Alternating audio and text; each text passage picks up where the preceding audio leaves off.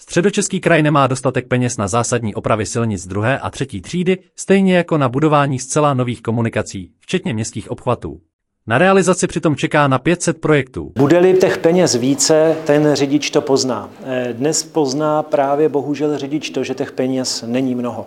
Samozřejmě můžu tady jmenovat mnoho investičních akcí, které se podařily, několik set kilometrů ročně obnovených souvislých povrchů, nové obchvaty, nové průtahy některými obcemi, ale samozřejmě středočeský kraj je rozhléhlý, velký a ne každý středočech ví o té drobné nebo menší akci v jeho eh, která je někde úplně na druhém konci středočeského kraje. I proto chce krajský radní pro silniční dopravu využít krajský úvěrový rámec. Pokud budou stejného názoru i ostatní zastupitelé, šlo by o miliardy korun možná ještě tento rok.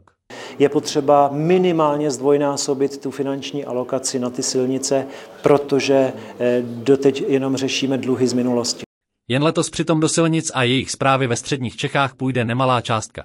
Pro letošní rok máme připraveno zhruba 5 miliard korun. Kraj se ovšem chce zaměřit i na kvalitní plánování investic. Už by se tak neměly opakovat situace, kdy se zejména opravy mostů protáhly často o mnoho měsíců. My si tedy musíme teď už dávat větší pozor na tu na dohled nad tou projektovou částí té stavby, ta je stejně důležitá, takže jsme vybavili vlastně i tu krajskou zprávu držbu silnic pracovníky, kteří důkladně a důsledně kontrolují tu samotnou projektovou dokumentaci, na kterou vlastně ani nelze spoléhat, i když je vydáno stavební povolení a tak dále, protože se v průběhu stavby často stane, že je ta realita jiná, než byla popsána v té projektové dokumentaci. A další komplikací mohou být sami dodavatelé staveb, například jako v centru Kladna, kde se o více než rok a půl protáhne oprava mostu.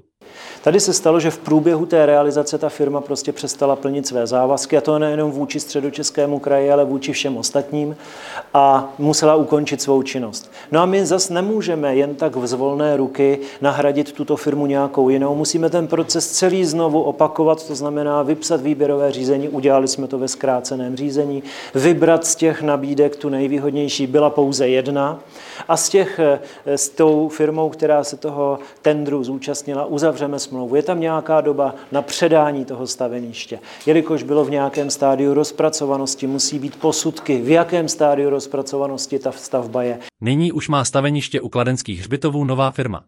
Stavební práce by se tak měly rozeběhnout naplno hned s příchodem příznivějšího počasí.